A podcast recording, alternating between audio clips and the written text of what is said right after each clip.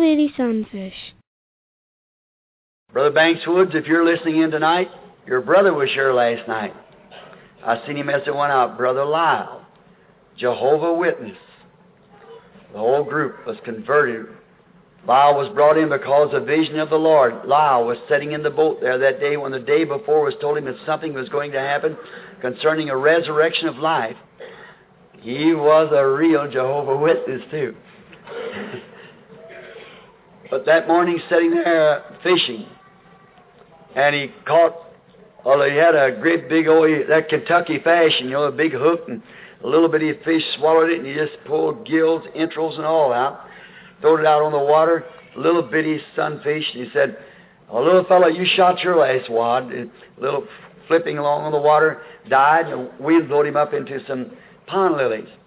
And the day before setting, I said, the Holy Spirit tells me that there will be a resurrection of some little creature.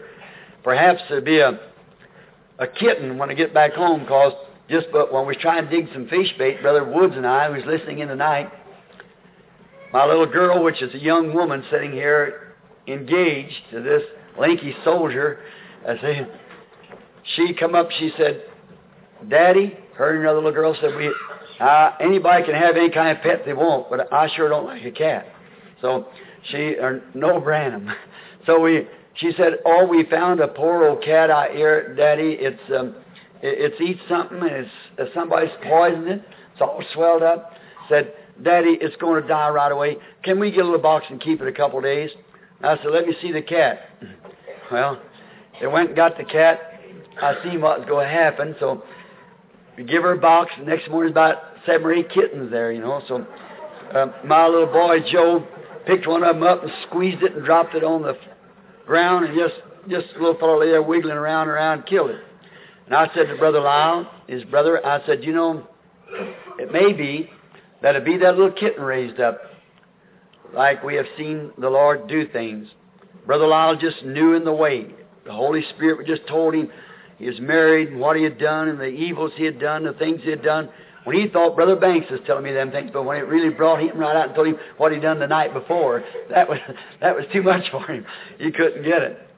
Then the next morning while we fished all night with little fish, we was catching some for bait. But he just threw that little fish in the water, quivered, floated over. About a half hour later, we were sitting there, and I was, I said, Brother Lyle, you let the fish swallow the hook all the way down in his stomach. See? I said, take the fly line here, flip it over uh, the bait out like that. As soon as he touched it, I said, then just hold him, and then bring him in. I said, you don't pull him out like that. Don't swallow it. You catch the fish. He said, well, he had a great big old line hanging over. Says, this is the way we do it, like that. So just about that time, I heard something coming off the top of the mountain up there, a whirlwind whirling around and around. Here it come down like that, the Spirit of God come over the boat. Said, stand up on your feet. Said, speak to that dead fish. Said, I'll give you back your life. That little fish had been laying there for a half hour with his entrails in its mouth and its gills. I said, little fishy, Jesus Christ gives you back your life.